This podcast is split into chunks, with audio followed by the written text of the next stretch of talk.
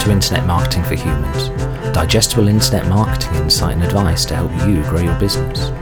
Hello, welcome back to Internet Marketing for Humans. I'm your host, Andrew Laws. And this week, I'm honoured to have a guest. And it's a guest who's related to the world of food, so I'm naturally going to be interested. I have with me Gaz Booth, and that's about as much as I'm going to say for now. Gaz, would you like to introduce yourself? Yes, thank you, Andrew, and, and well, you know, thanks for having me on. It's a great honour to be here, and uh, looking forward to having a good chat today about all sorts of interesting things. So yeah. I'm Gaz Booth, uh, the co-founder of Holy Moly Dips Limited. All right. Now, principally the reason I got you on is I like speaking to people who have disrupted markets. And without giving away the whole story, I tell you what, I'm not even going to give a background, Daz, Gaz. You know, but you, you t- tell us first of all. Give us, give us the elevator pitch for Holy Moly Dips. Will do. So, it's, I suppose, in many ways, it's a classic uh, corporate to entrepreneur story. So, uh, about three and a half years ago, uh, friend of mine sat round, as you do after a few too many glasses of red wine, uh, having an argument about coriander, believe it or not, um, and why supermarket own brand guacamole was nothing like kind of authentic, great tasting, exciting product that we know and love from our travels around the world, particularly in Mexico and South America. So this this uh, Tom Walker, your friend Tom? That's, that's my good mate, my old. Um, so Tom and I have known each other twenty-two years. Uh, we, and he's now my, my co-founder. We went into to business together. So yeah, we, from that argument three and a half years ago, I think it was three weeks later, we were in rural Mexico on an avocado orchard trying to explain to the Mexicans what guacamole should be like. And, and I'll not lie to you, they did think we were a bit mad. So now three weeks, that's insanely fast.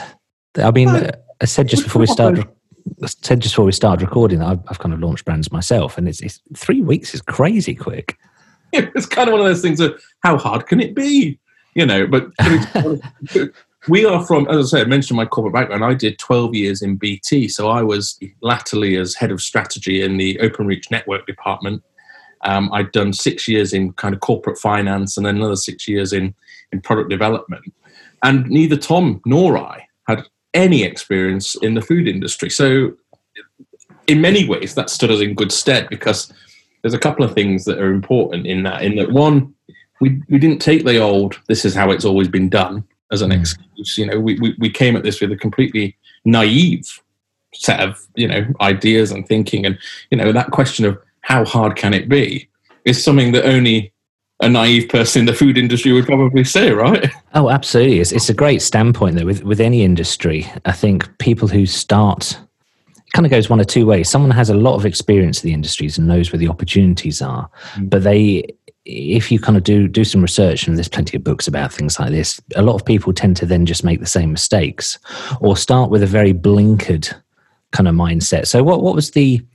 Let's let's talk disruption. Let's let's keep it roughly in line with the title here. What what was the first thing you wanted to disrupt, or did you not know? Were you just kind of absolutely disrupting everything by doing your own thing? How dare you try and hold me to a single topic? Let's talk disruption. So no, for us it was it was that it was that base question of why isn't current options anything like what we would make at home? Mm. And, and and in all fairness, three and a half years later, in numerous bits of M P D and bits of, you know, work that we're doing, we hold those values. Is our, our aim is to make products that are as good as homemade, but are as convenient as being available anywhere you would want to buy them, right? So we've absolutely stuck to that. And in a way, that naivety helps. It is, is understanding, okay, what are the barriers to getting something that is as, as good as homemade, but can be, for want of a better term, mass-produced mm. and exists in a in a very... process-driven supply chain. So it was about understanding what we wanted to achieve with the end product, sticking to that as much as we could, finding ways to get around things like how do you get around not having preservatives and additives. I was going to say, because that that's the first thing that interests me. When when I first kind of became aware of your brand, there's there's one word you, I've noticed you haven't used and you don't associate with your brand, and that's homemade.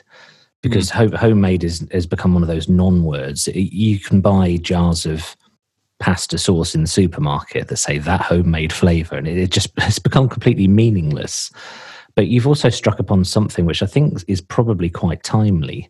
Um, I, I don't know how much research you did before, but just the kind of the no additives, preservatives. I mean, I grew up in the seventies and eighties. If food wasn't kind of glow in the dark, we didn't eat it. I think it's fair to say we, we, even as a layman, you know, as I said, from a corporate background, we understood that food trends were moving in this direction. You know, the clean, the clean deck kind of approach, the no additives, no preservatives, the the the replacement of bad things in food with delicious things. And and don't get me wrong, look, I think it's important when we talk about disruption to understand that there's a place in the market for those things that currently exist. So when I go and speak to my supermarket buyers, I don't walk in there and say, God, that stuff you've got on the shelf is a right load of old tosh.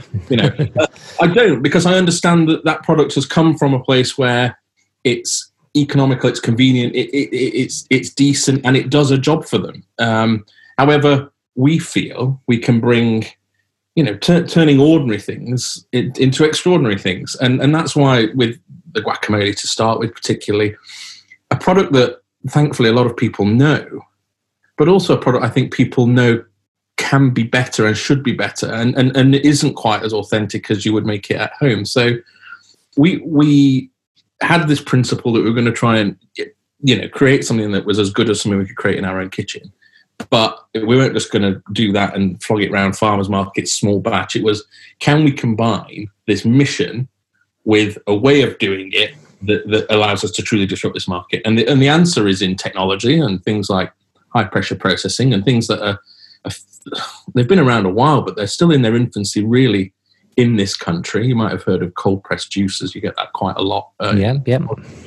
It's that technology. And we were the first company to do it in dips, and, and I think the product stands up for itself, which is great. And, and what that allows us to do is to go into our, our buyers and say, here's a point of difference. Here's why we bring perhaps new people to the market. So, for instance, our product doesn't contain any dairy, whereas a lot of supermarket produce, um, own brand and own label stuff will uh, and does. Um, it's that whole no additives, no preservatives. It's a clean deck. There's no allergens in there whatsoever. It just allows you to talk about it having a different function. So mm. there's a place for their product and there's a place for us. And that's what makes our product work for them. We we solve a problem, or we allow them to do slightly different things with their fixtures. Well, my, my next question was going to be that with an established market, I mean, your guacamole has, has been around for, for a long time. I don't remember it in the seventies, but it must have been there. Uh, but I don't remember a lot about that. But, you know, it, it's usually in jars and has quite a lot of sugar in it, I'm guessing, to help it preserve and several other things. So when you said that you, you're going to go and talk to supermarkets about this, my first obstacle I could see they would raise would be, well, what are we doing that's that's wrong? You know, what what can be improved? I can see having the, the clean eating kind of angle's a good one. Was that what I'm trying to ask you is, where did you get your confidence from to get your foot in the door? What made you think this is something the world does need? I think it's like anything. If, you, if you've travelled the world, not, not even have to travel, you can go, go around these glorious British Isles of ours and try fresh produce, try things that are just exhilarating in terms of how they taste, what they look like, how they smell. And don't get me wrong, supermarkets have done a fantastic job. Grocers have done a fantastic job. You're very diplomatic, guys. I am. They've, but they have. They, the whole, they have responded. And things like, look, plant-based ranges, let's just, let's just, off a second, they have responded quite quickly and are bringing great products to the market. In some areas of the supermarket, that's been left behind, and our job is to identify where we can do things better with the same principles that we applied to the dips, and, you know, take that on. So I mean, I, I don't know when this is going to air, but um, you know, we've got a range of, for instance, dairy alternative milkshakes coming out. Which have you really? Well, that's one of my questions for later. So if we can park that for back there, we'll come just, back. just for now. Okay, so the, it's obviously you, you got yourselves to the stage where you got you got the supermarkets, you got, you know, distributors wanting to talk to you. I mean, how, how did you get to that point? Did you distribute direct at first, or? I think, in many ways, having a very corporate background can be beneficial, right? The entrepreneurial life is a, is, is a different one, and there's different challenges. But we come from a place where these ginormous companies like B T or Utility Warehouse, where Tom worked previously, they're built on a, a very solid basis of business where processes work. So we always set out to build a business that was easy to run and easy to operate. So that meant for us getting a supply chain that was as light touch as possible. So we work with experts in the industry. There's, you know, when we first set up, we made sure we had the right partners that could do what we needed to do in terms of, you know, no no no hassle delivery, you know, day one for day two delivery, making sure the supply. So we built built the business on building blocks that were a solid foundation. And and that was very deliberate and, and perhaps where our corporate background stood us in good stead. I mean, my, as I said, twelve years in total and last, latterly six is kind of head of strategy, I suppose, that gave me something to come uh, into this world with. So we, we were very lucky that we always had that approach that this was going to be a big company and we wanted it to be big and therefore it had to have the right baseline. This was never going to be, let's create a great product and go and flog it down the market and, and see what people say. And we always targeted kind of the major, the major multiples as, as, as our, as our customers. I think that that's something that a lot of people perhaps don't realize. Having an idea and having the passion is great and all. And obviously nothing would, would start without that. But there's a lot of quite dull things that that, that have to be done. I mean, a friend of mine once said that he said there's no money to be made in sexy things. And I don't know, I think guacamole is fairly sexy. but but you've done you, you've done the kind of the potentially unsexy things to kind of to, to get the foothold in the market. But just, yes, getting the supply chain right. It's the unsexy things that make all the difference. So to be totally honest, it's things. I think that's going to be the quote on the on the oh. little uh, card. The unsexy things make the difference. I'm oh, sticking with that. I think the key, you know, like I say, we we we kind of had this great idea in mind of what we want our product to be, but actually, more importantly, is how do you how do you create a, a you know a process that allows you to have that end produce? So, trying to find, you know, the technology and you know, the best ingredients in the world meant we had a very uh, niche set of requirements in a, in a, in a partner, a producer, which led us to Mexico, you know, because the world's best avocados are there. They were committed to using only one hundred percent natural ingredients, if that's what we asked for. Um, I, I honestly thought the Mexicans thought we were mad when we stepped off that plane into their kind of kitchen and, and would, it's a bit like uh, Yorkshire puddings. Every grandmother in Mexico has her own guacamole recipe, and so oh, we're right. going uh, two, two, you know, two British lads off the plane, you know, and, and it was quite good. They were, but they were super receptive. And I was going to say, with all due respect to you, kind of just getting that meeting. It's kind yeah. of a, that's a, a fairly. Are you both kind of just dripping with charisma and you're listening a, a, a Yorkshire can-do attitude? I think it was that. I think it was that not taking no for an answer, and and that again, and the na- in a way the naivety helped us because we, we could just claim ignorance. I know that sounds ridiculous, and and three and a half years, four years later, I can no longer get away with that, which is mm. which you know is a bit of a shame. Um, But yeah, it was. It was. It was. Let, you know, let's go over there. Let's get the meeting. Let's let's tell them what we're about. They didn't have a foothold in the U K market. There was no product like ours when, when we started out. And um, it, thankfully, we found a really good, you know, a family-owned avocado orchard over there that we, we work with to this day. And, and they're super receptive about new development, new products. You know, they they, they love it. We and you know, we, we are one of their kind of flagship partners that they go and tell the rest of the world about, which is quite nice as well. So. Yeah, so so what you what I'm hearing is a story that's saying disrupting the market is cool and neat and all. And to be fair, we I'm using it as the podcast title because it's kind of a fairly hot thing and it's it's a bit clickbait really. It's a bit BuzzFeedy. But the reality is that you can use that to to establish a brand initially and, and gain interest and get, get the right people interested. So not just the public, but the distributors. Mm. But the fact is you've got to have something that will slot into somebody else's system fairly easy, I guess, whilst retaining your own personality over it. Well, you think about it, right? No, no, no Tesco, no Sainsbury's, no Waitrose, no Ocado are going to put anything on their shelves that doesn't conform.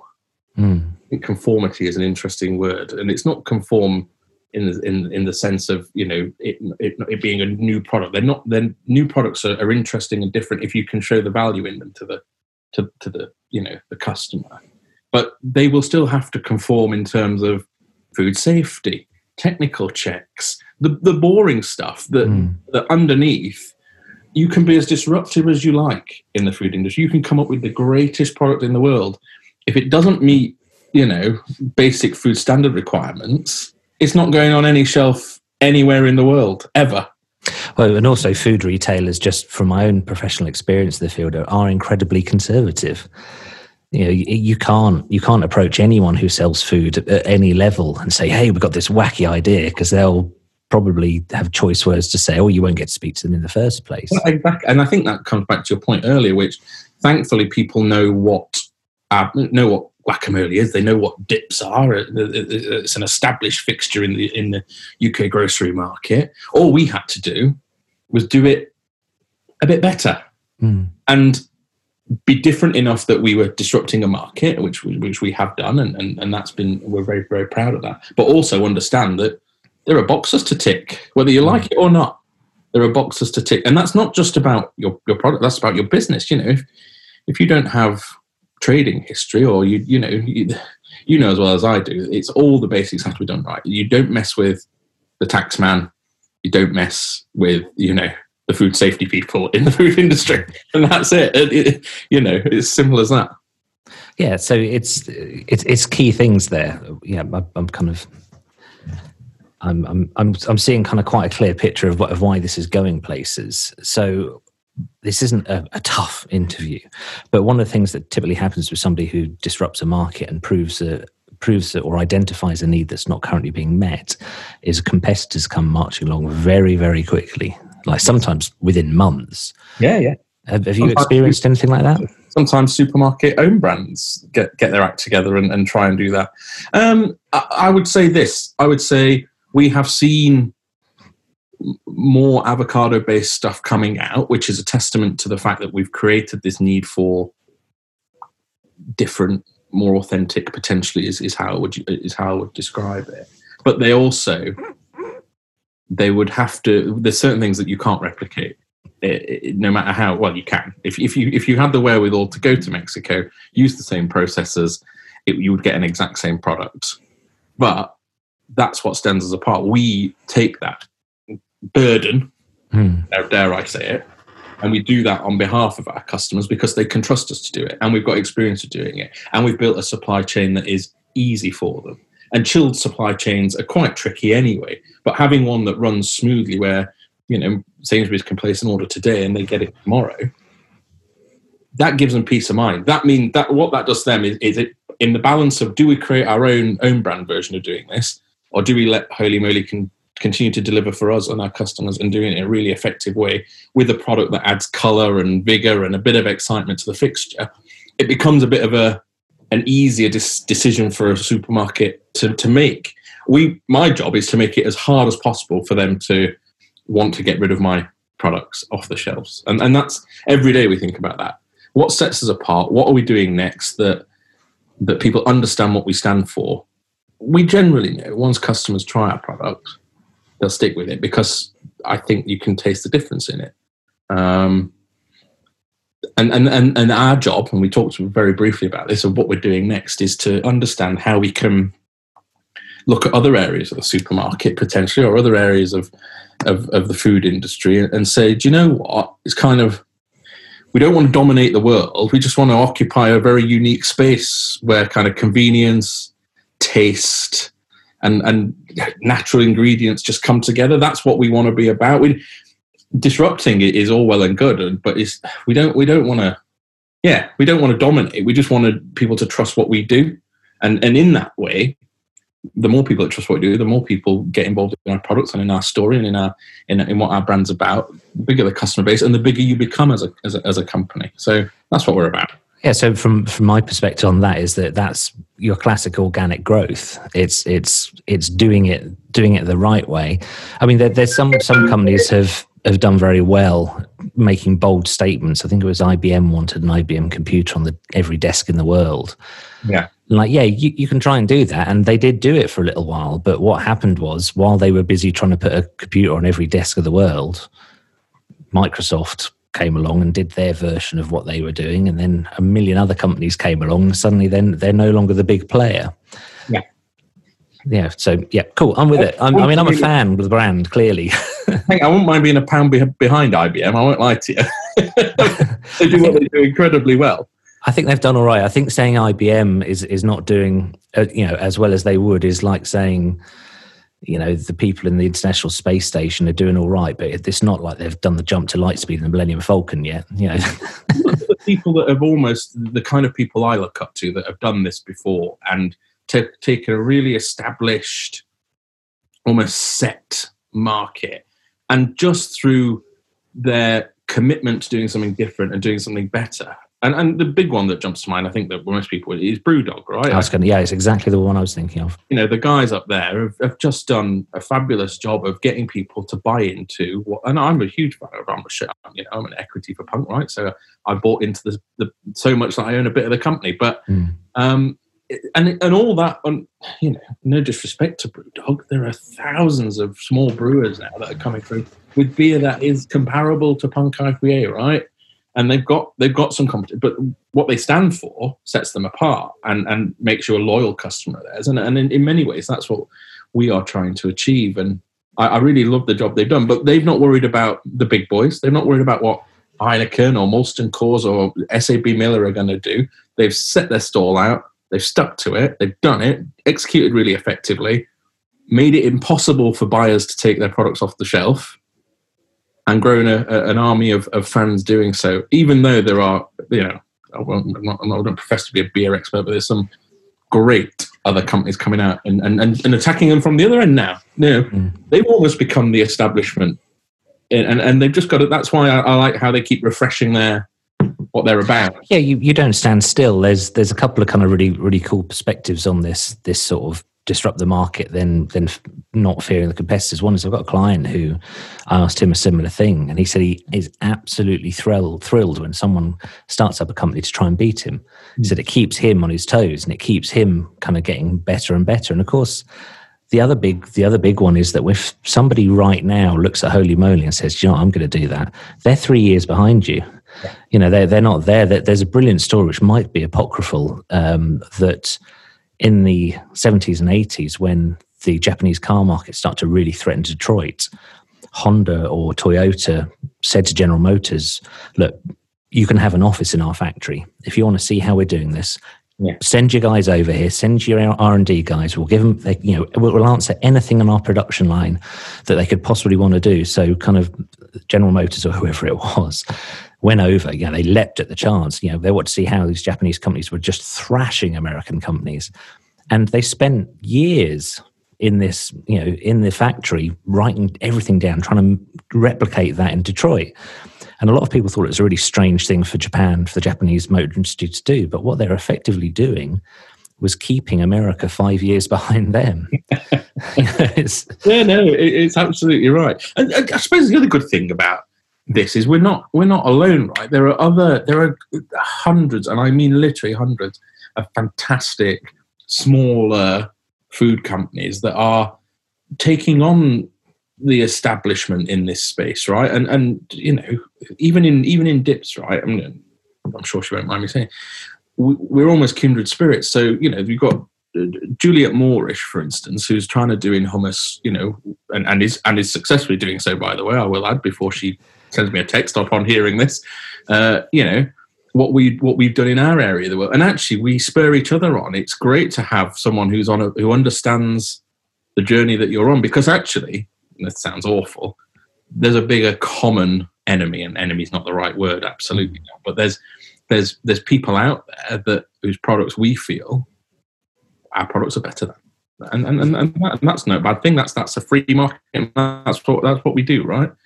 Well, it's how a movement starts. It's hey, hey, you do something similar to what I do. Let's look out for each other, and we we can help each other grow.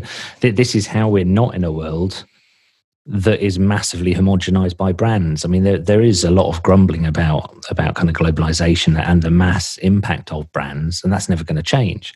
But the reality is, what the people who may have been seen as the underdogs, like BrewDog, they're not the underdogs now. BrewDog, I think their turnover is nearly as, as big as Bass yeah. now. So, I mean, that's big. That's kind of Victorian, you know, Victorian empire building kind of big. Did you get James on the podcast? See what he says about it. yeah, that'd be interesting, actually. But uh, well, well, I think you're right. But the, the the point here is, and this is where it gets quite interesting from a philosophical standpoint. I don't have a problem with with the the the huge conglomerate, you know, the Kraft Heinz, the you know the you know the you PepsiCo, the Unilever, you know, they are, are incredibly successful business. I, I don't come at this as, on, on an evangelical thing around we must take down these m- megaliths. That's that's not what I'm about. I'm about bringing something interesting and different to the market that that does what I want it to do. And in fact, the interesting thing in, in the food world is I think a lot of these big companies are starting to recognize and understand that some of these smaller players, smaller being a very operative word, and I'll give you an example in a minute, and they're starting to look at investments and taking some of the, the good stuff that they're doing. And that's really how that we, we, we move the whole industry forward. So when uh, I think it was... Who was it that bought Grays? Might have been Mondelēz. I think it was for. Oh, I, did, I didn't know they'd been sold. I'm not surprised, but yeah. you know, but it was about recognising that oh, we might have taken a stake in them. I might, I might have just done the Grays guys a disservice there, but understanding that that's a, a a business that can add value to a bigger business, and, and you know, it's happening all the time. You look at Heineken, who just bought ten percent of Double Dutch, and and there's lots of interesting things going on. Um. Where the big boys are recognizing that some of these smaller players are a bit more agile, bringing interesting and new stuff. And rather than try and get through the bureaucracy of doing it themselves and building a brand from scratch, there's, they've basically got ready-made businesses that have got a good following, good solid businesses, great products, great M P D pipelines, and, and, and, and are using that to kind of fuel their growth, you know? So it's quite, it's quite interesting. It is, and there's companies that, that I'm aware of, um, and people I know who who are specifically developing brands for that reason, to to create a packaged product ready to kind of pass on to to a larger company. It's it's it's all. I find it. I really like it because I come from a well, I come from a punk rock background, playing in bands and whatever. So I've always had the attitude of, of doing it yourself, and this this just kind of speaks to that, because if you and your mate hadn't have had those glasses of wine. And got into, I don't, you know, I deliberately told myself I wouldn't mention the phrase middle class, Shoreditch, smashed avocado onto any of those things during this podcast. Oh, that's it. That's where we end the interview. But if, if you if you hadn't have had that discussion, you, we wouldn't be talking now. And I'm, I'm not saying your life would be all the darker for not speaking to me, but I mean, we yeah, the, still, the world has changed. We'd still be two best mates from Yorkshire that, that, you know, probably were still drinking too much red wine of a Friday night. We just didn't act on it. I mean, don't get me wrong, we've had some crazy ideas in the past and and, and done them. Uh, you know, we oh, had. So this isn't your first one? No, no, we had. Oh God, uh, go on, share, share. So we had two businesses when whilst we were at university together. Actually, we did. Um, this is going to age me, but there we are. So we did basically next same day delivery of kind of student essentials. So. Reams of paper, C D ROMs. Um, it's really not the direction I thought that was going to take. No, no, student no. essentials. Yeah, so we, we were campus-based, and so we basically our, our unique selling point was, we like to say we were the Amazon of our day. Which university was this? Uh, Aston, so we went to Aston Business School. So okay. In Birmingham, so we were, we were both Aston uh, graduates. So we, we had that. We had an events company. We've done all sorts of, of bits and bobs. We also did the first kind of uh, student, I suppose you would call it, the nearest equivalent. Again, this is going to sound mighty highbrow, but it was almost a, fa- a Facebook review site. You could basically go on, talk about the pubs in Birmingham and da da da, and you know, interact. And there was a message board. And I remember we were, how old were we? We were probably yeah, very late teen, you know, nineteen, twenty, and. That was our first experience, really, of having corporate interest in our, our business. We built that, oh, wow. and then a, a team from Deloitte, I remember, came along and wanted to, to because they were doing lots in the student world. Um, and yeah, so it's, you know, we've we've always had these crazy harebrained schemes. This one's probably the first one we've ever um, really committed to full time. Uh, obviously, quit our corporate jobs and. Fingers crossed, going all right. Uh, but we, we won't stand still. We know we've got loads more to do. Loads, loads, loads more to do. Okay, so so two two messages, I think, um, that anyone listening to this who's considering kind of taking, I would say this this is proof that brands don't emerge fully formed just straight off the bat. I mean, almost without fail, anyone who does well or is doing well has, it's not their first, what's the American phrase? It's not their first rodeo, I think they yeah. say. Yeah, you've got to have a few failures in life, I think, first. And secondly, you've got to do the unsexy stuff, the non-sexy stuff.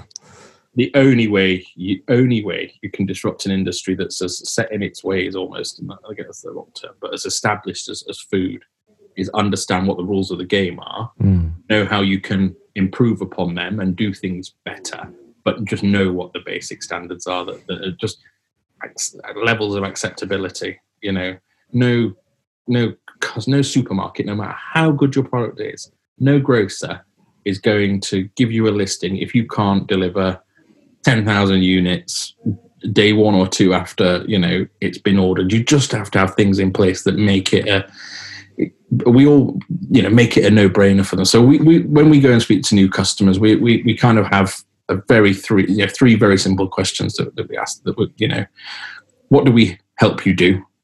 You know, what do we bring to, to your fixture, to your, and, and that might not be about what's happening in dips, it might be what's happening wider. It might be, you know, commitment, because because our products are vegan. They're, we don't design them as vegan, but guacamole, if you make it at home, should just be vegan, right? That's, that's mm. be, I remember being at a food chance and I, like, oh, I can't believe you. Well done. Well done for making b- brilliant vegan guacamole. And I can't believe I can't yeah, believe, we, we fished out we fished out the chicken bones and, you know, like and I kind of sat there and thought, you know what, we've not we've not done anything that, you know, you couldn't do, because good guacamole is vegan. That's that's just a, that's just a given. We, we we're not, of course, vegan and veganism and flexitarianism is a huge a huge part of what's going on, and we're we're proud to be uh, you know plant based. You know, plant, we call ourselves a plant based food technology company. Of course, that's that's mainly buzzwords. Although, all of them are buzzwords. They're not mainly, all of them are buzzwords. um, but you know, it, it, it's it's so yeah. You've got it. You the, the central point is, you know, what do you do for the for the fixture? What do you do for the supermarket? Will it sell? Because at the end of the day, you can have the best product in the world. If it's twenty pounds in a fixture where everything else costs a quid, it's, it's just not going to fly. And can you do it? Can you actually physically handle something like seven day a week ordering for Sainsbury's into twelve depots for eight hundred stores? So, and that's a great problem to have, by the way, to get to that point. Oh, it, it, you say it's a great problem to have, but I think th- there's a lot of focus when developing brands of getting to the point of getting the deal. And a client of mine once said, "We, I was involved in what was quite a big deal for them." And I said, oh, you know, this is brilliant. This is really exciting. And he, he didn't, I said, like, you don't seem pleased. He's like, no, this is where, this is where the problems start. It's like, this is where the hard work. I was like, really? Because we've done all this stuff to get the sale. Like, no, no, no, that, that's just that bit. Now, now we knuckle down. And I've got a, a live example. So we've mentioned them earlier. I'll come back to them because I think it's a good opportunity of these uh, dairy alternative uh, milkshakes. And they there are, you go. That's, that was my next question. What's next? So they are genuinely that. They are, again, one hundred percent natural, same principles, no additives, no preservatives, using the same technology on the dips for a chilled... And it, and it, it basically, I mean, again, you could, if I gave you the ingredients, you could go and make these products in your blender at home, which I think is the best thing. Because when people... I, say, d- I don't want to. Well, exactly. When people come to me at food shows and say, I make my own guacamole, as if that's some sort of insult to me. I give them How a dare you? I give them a high five and say, that's fantastic. You know, that's exactly what we're about. So it's the same with, you know, these are just fruit, fruit puree, you know, actual fruit, no artificial flavorings. Um, and almond milk, and because the technology, you know, you're looking at, you know, forty, fifty days plus shelf life, which is unheard of in, in the chilled space, and and they're just great products. You know, I, I, I will get the nutritionals wrong because Tom's actually looking after this bit, but, but you know, much less sugar, much less fat, opens up a whole new market of people that can try something indulgent and delicious, and you know, be at kind of under the Holy Moly brand, so you know what you're going to get when you open it and try it. So that that is that is an amazing thing that's happening. Launches, well, I, I don't know when this is going out. So launches twenty-third of September, or has launched on twenty-third of September. Yeah, no, it, it, it will have launched by the, by the time this comes out. Delete is appropriate. Uh, but that, so, for instance, we're talking about doing the dirty stuff, right? Doing the, doing the difficult stuff.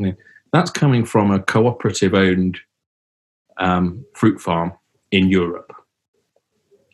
Not a supply chain that we've we've we've had before, but will will link in directly into our supply chain in the U K. So we've just got to we've just got to fit them in. We've just got to understand how the nuts and bolts work together, and that is the hard work.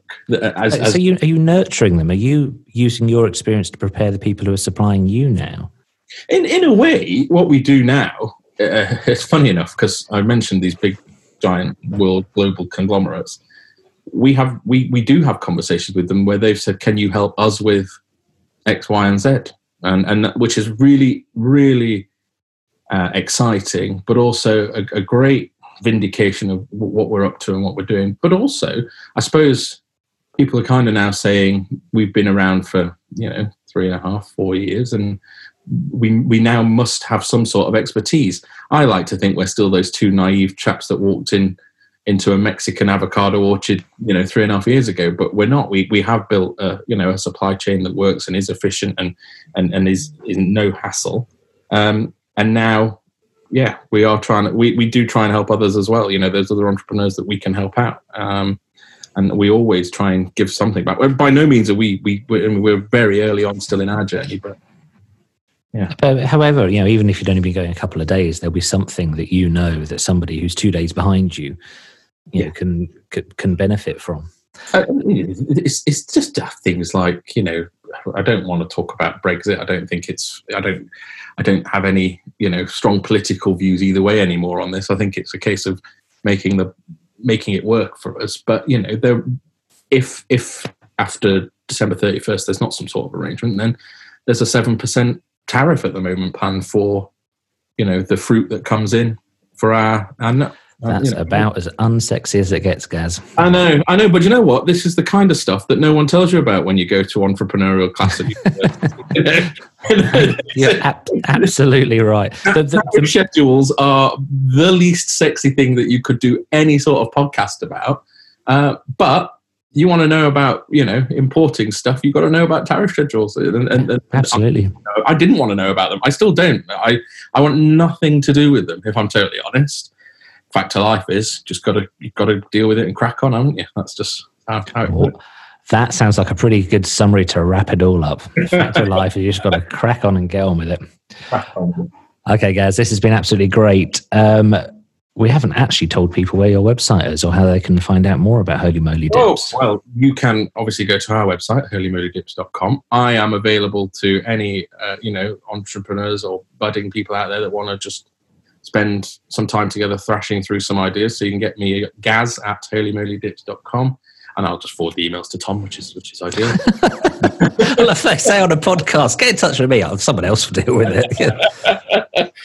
and, and, you know, um, if feedback, we're, we're always happy to hear from, you know, our customers, but also, you know, if there is any way that we can help. We've been, we've been so nurtured on our journey by a fellow entrepreneurial community, Um, that we feel, we feel, you know, that we, we want to be a part of bringing on the next lot, even though we're still early in our journey. So, yeah, Holy Moly, and and in fact, I'm not even sure it's going to be called Holy Moly Dips for much longer. Given going on, I think we might be. Um, we'll see. We'll see. Okay. Well, thank you very much for your time, Dan. Appreciate it. I'm going to say goodbye. Do you want to say goodbye? Thanks for listening, everyone, and uh, I'm sure we will speak again.